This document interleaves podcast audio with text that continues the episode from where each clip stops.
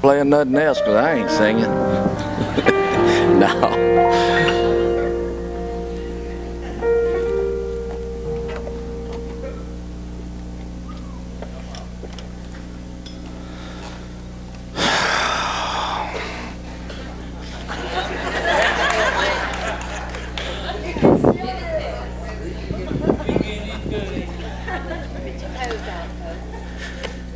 Have you ever known you're supposed to do something and uh, you really struggle with it?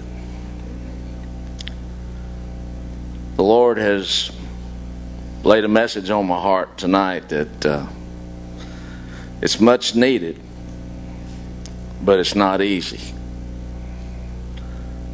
Because I'm going to preach all y'all's funeral tonight.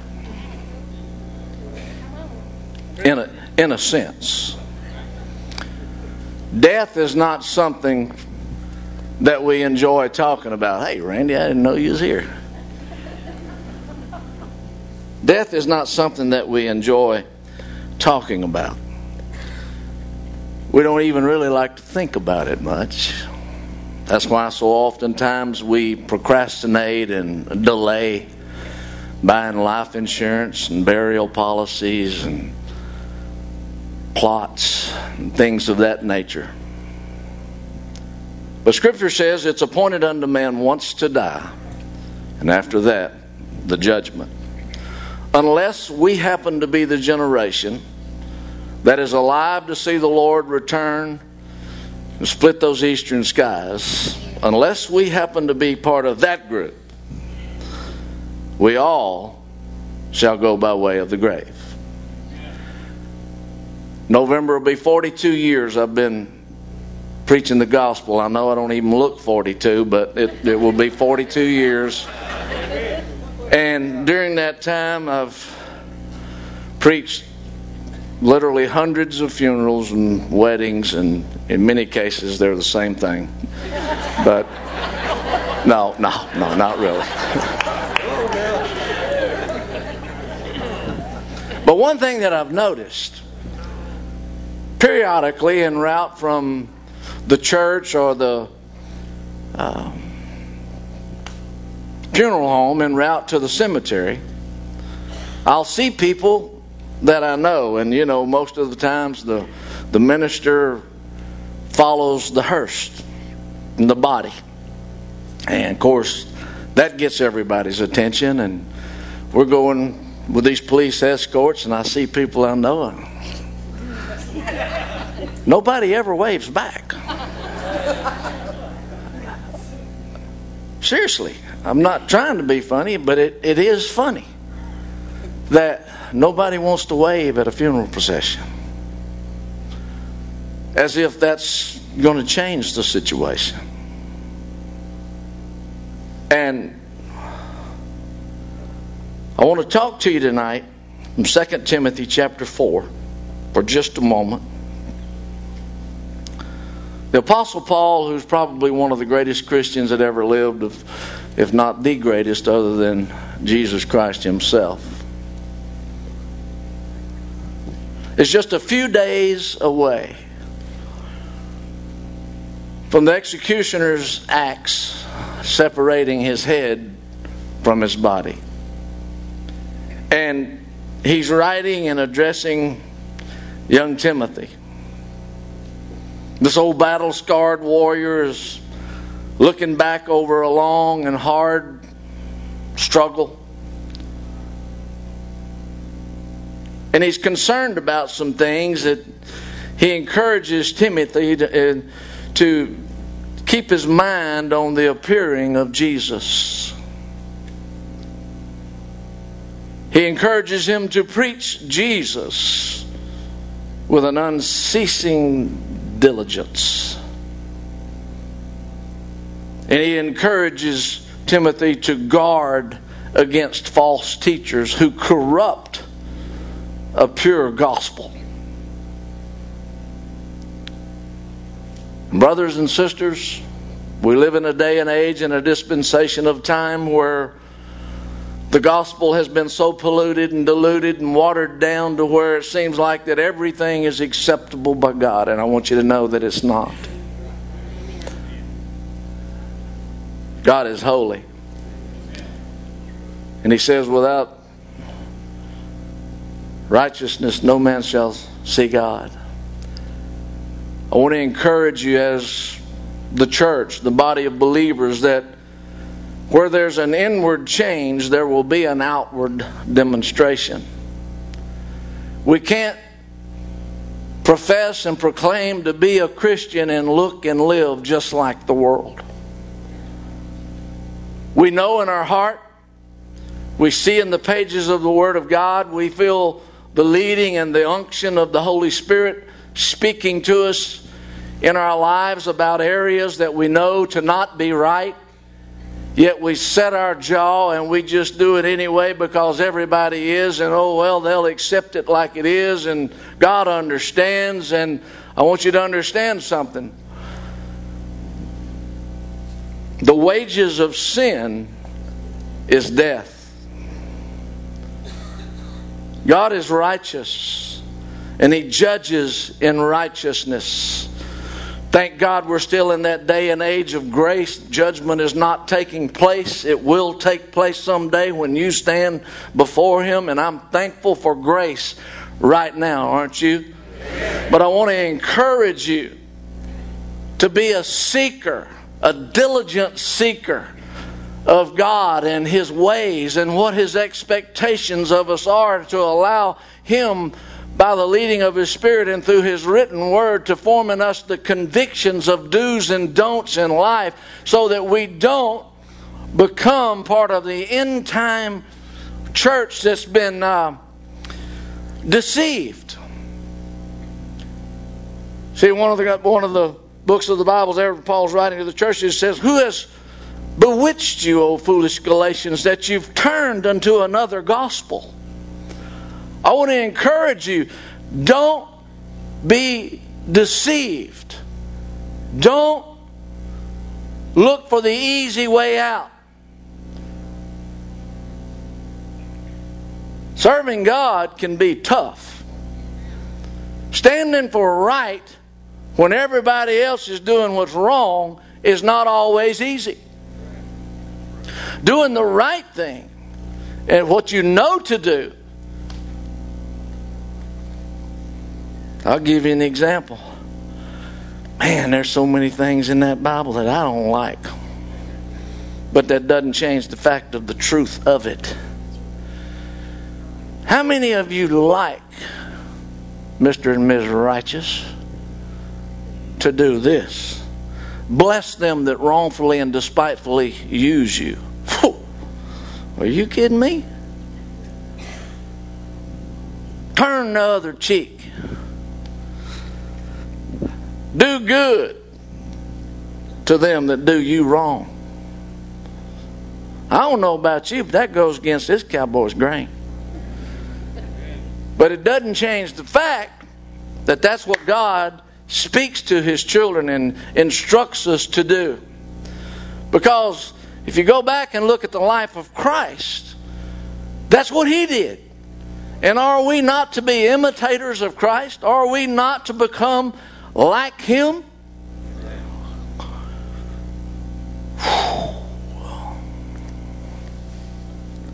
Chapter 4, verse 1.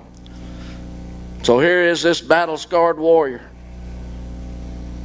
addressing this young upstart Timothy. I charge thee therefore before God and the Lord Jesus Christ, who shall judge the quick and the dead at his appearing in his kingdom. Preach the word. Be instant in season, out of season. Reprove, rebuke, exhort with all longsuffering and doctrine. For the time will come when they will not endure sound doctrine but after their own lust shall they heap to themselves teachers having itching ears. They shall turn away from their ears from the truth, and shall be turned unto fables. But watch thou in all things, endure afflictions, do the work of an evangelist, and make full proof of thy ministry. Now, here's what I want to get to. Remember, he's just a few days away from being executed. His head's going to be cut off. After exhorting Timothy, he says, For I am now ready to be offered, and the time of my departure is at hand. I have fought a good fight. I have finished my course. I have kept the faith. Henceforth, there is laid up for me a crown of righteousness, which the Lord, the righteous judge, shall give me at that day. And not to me only, but unto all them also that love his appearing. I want to draw from a few things from verses 6 through 8. For I am now ready. Are you prepared? Are you ready when the time comes for you to step into eternity? Have you made, made the decision of whether heaven is going to be your eternal home or hell? There's a heaven to gain and a hell to shun. I remember some years ago, and Duke was with me. I preached at uh, one of the U.S. calf ropings down at Keachi, and there was a man that gave his heart to the Lord, and after the service, he came up to me and, Warden, you'll get a kick out of this. He, he said, Preacher, I just got out of prison. I served 26 years for killing a man, and I did it. That's his exact words. Am I not telling the truth? He said, and I did it.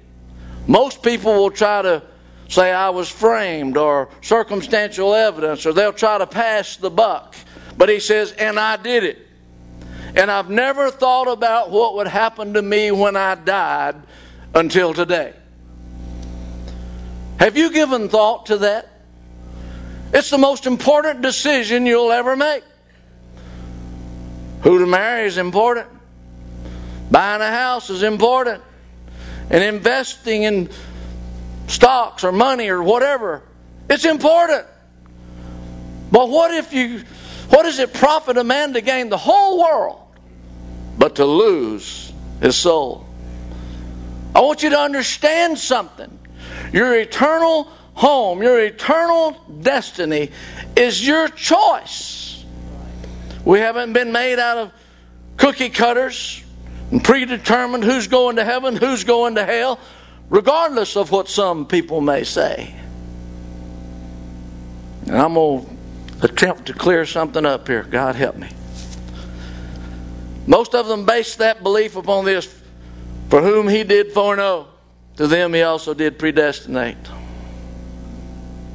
But watch your hyphenations, your punctuations. Read it. It says, For him whom he did foreknow. See, he's an infinite God that looks down through the quarters of time and he knows everything. He knows the decisions that you're going to make, right or wrong, good or bad. He knows the decisions you're going to make. For whom he did foreknow, to them he did also predestinate to be conformed to the image of his Son, Christ Jesus. What he has predestined is for those that choose to embrace the gift of life that comes only by way of Calvary's Hill and the shed blood of Jesus Christ. He looked down the quarters of time and he knew those that would and he knew those that would reject. But for those that would, he says, I want you to look like my son. I want you to begin to think like Him. I want you to begin to act like Him. I want you to begin to talk like Him. I want you to begin to understand how He thinks. I want you to begin to understand that He's got a plan for your life that supersedes anything that you could plan for yourself. Have you, are you ready? Have you given thought and credence to the fact that there is that heaven to gain and that hell to shun that we talk about? Hell is more than a, a slang word or a word that we use in a joke, it is a literal place. Scripture tells us of heaven Eye hath not seen, nor ear heard, neither has it entered into the heart of a man those things the Lord hath prepared for them that love him. You and I don't even have the ability to envision what heaven's really like. But as good as we, if we could, if it was only as good as what we can imagine it to be, it'd be good enough, wouldn't it? It'd be a pretty fantastic place. Horse don't buck me off, hurt my shoulder. Cows run straight. Glenda does everything I say. Mmm, that's heaven, baby. She don't wreck no cars. Whew. Hallelujah. Somebody say amen. But as grand as heaven is, and we can't envision it, the opposite side of that, we don't even really grasp that place that the word says there there'll be weeping and wailing and gnashing of teeth, torment, pain, separation from God, separation from those that you loved. See, I believe part of hell is going to be you're looking into the to the heavens and seeing those that have loved on you and tried to tell you there's a better way, there's a better life, there's a Jesus that loves you in spite of your imperfections, in spite of your failures. All you've got to do is come to Him and be repentant. Repentant is not just saying, I'm sorry, repentant is being sorry. Repentant is changing a lifestyle, changing a course of action, changing the direction in which you were going, and with His help, you can. But you got to want to. That's why Scripture says, To him that hath an ear to hear. You got to want to hear. Let him hear what the Spirit saith. And I promise you, if you want to hear what God's got to say about your life, He'll speak to you in no uncertain terms. He'll guide your steps, He'll direct your paths. He'll form the convictions of do's and don'ts in you, and He'll change you day by day. It's a process. Your sins are cleansed that fast. But it then is a process of learning and learning and changing and beginning to look more like Him. And the things that used to cause you to twist off, you find, yourself, you find yourself having the strength and the ability to control that anger. I'm going to tell you something. That's one of the hardest things. That was one of the hardest things. Is one of the hardest things of change in my life. Glenda, you should have said amen. Because I promise you, there was a time when I had no problem telling you what I thought. I had no problem being hit or hitting you. I'm not boasting or bragging on that. I'm just saying I was mad at the world. I hated myself. I hated everybody in my circle. Didn't like what I was doing. Tried everything people said, if you'll do this, you'll be happy, and they're a bunch of liars. Oh, it brought pleasure for a season. God's Word tells us that sin is fun for a season, but all of a sudden you start waking up, man, this ain't fun no more. Waking up in a parking lot with a friend knocking on your window on their way to work one morning, going, What are you doing here? How'd you get here? I don't even know how I got there or who I was with. hated me, Andy. I hated me. But God gave me the ability, and He's helping me still learn to bridle that most unruly member in your body, which is that old tongue. Life and death is in the power of the tongue. Careful what you say. This is a true story. Glenda, if don't,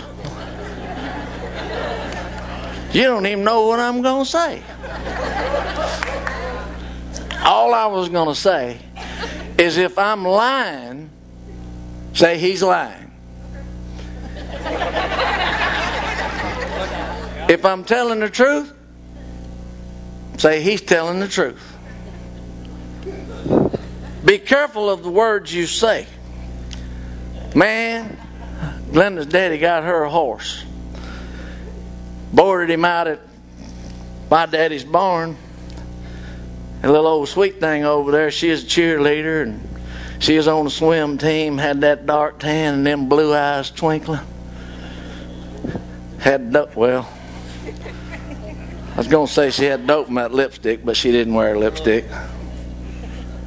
And so we get to riding horses out there, and She's smelling good, looking good.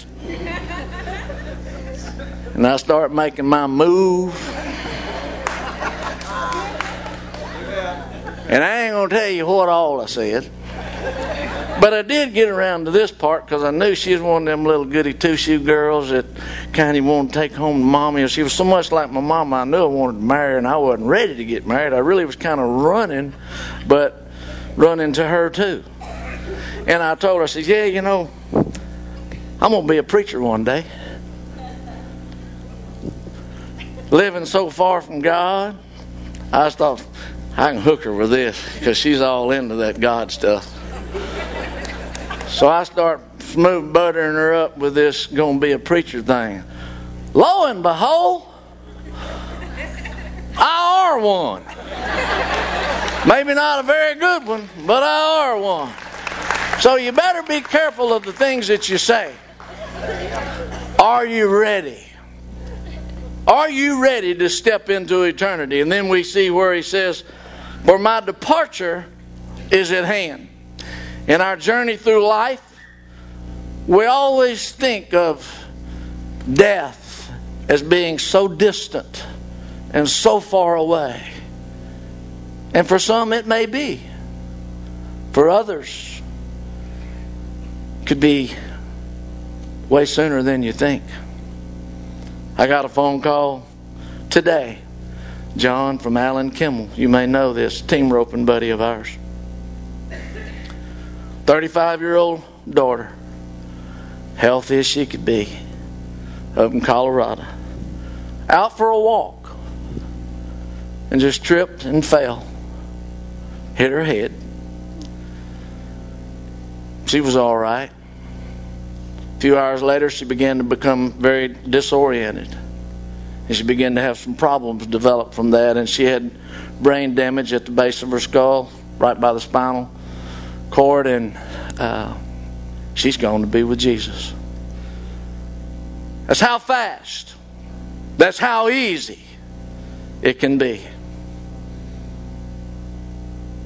Young lady down here, I think it was on I 49, was that right, Duke? Where it got rear ended?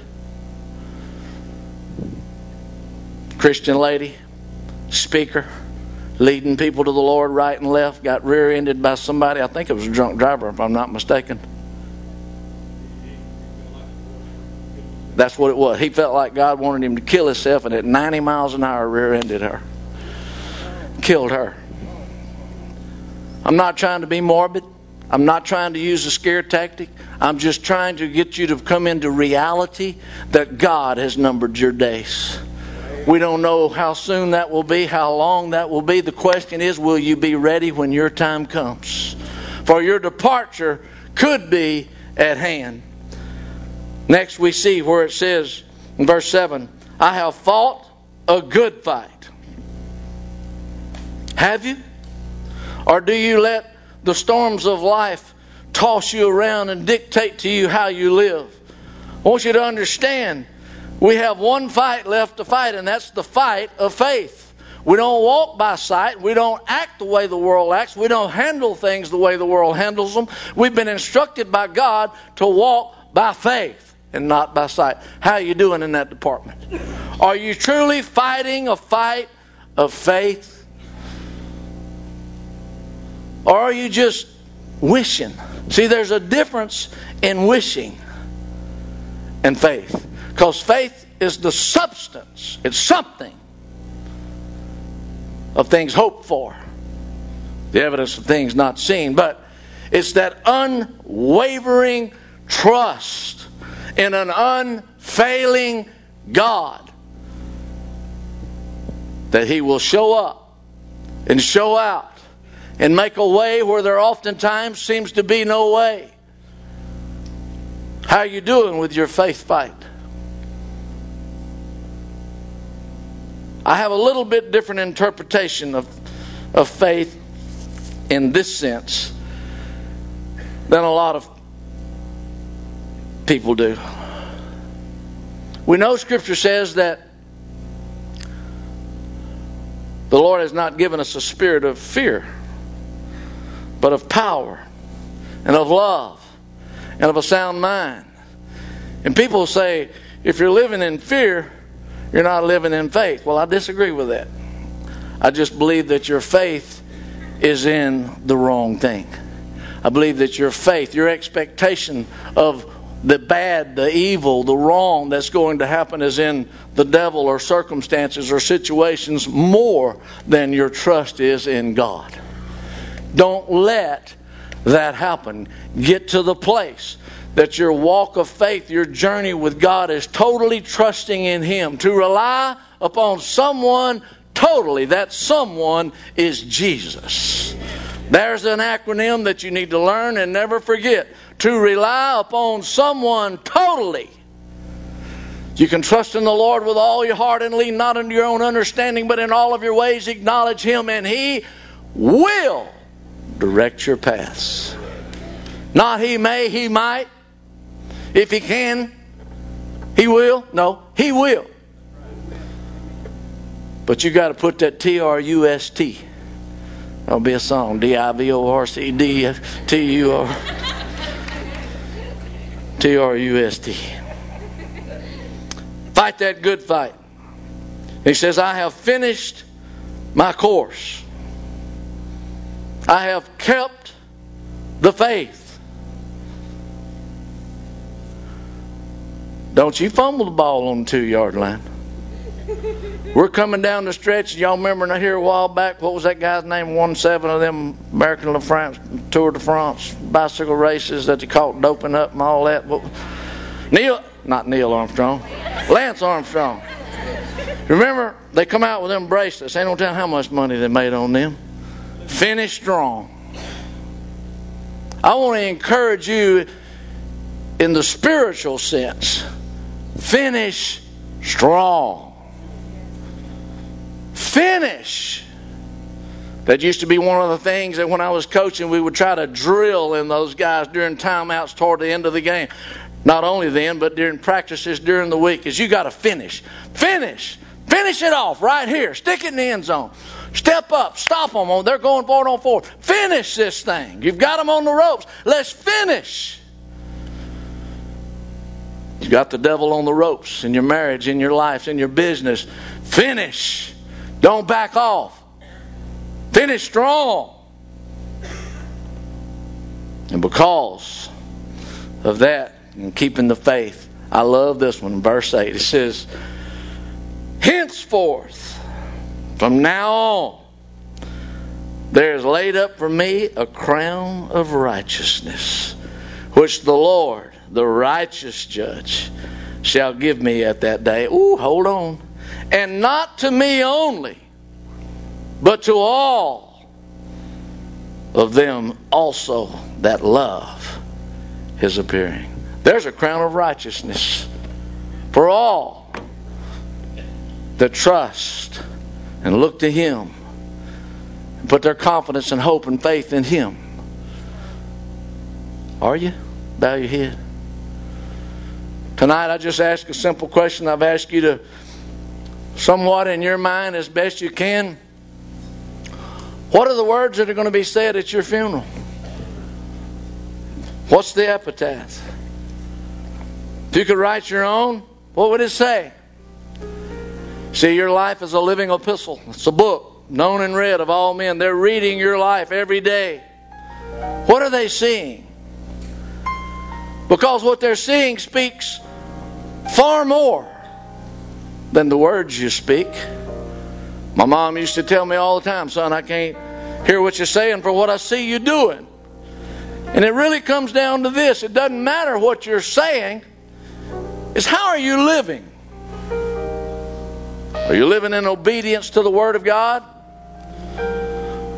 Or are you just talking trash out of your mouth? See, the Bible says that out of the same mouth comes blessings and cursings, sweet and bitter water. Then it says, This ought not be. Are you living a double minded life? A hypocritical life? Are you having a closet life that nobody knows about? That your lips are praising God, but your heart is far from Him? Maybe you're just outright living in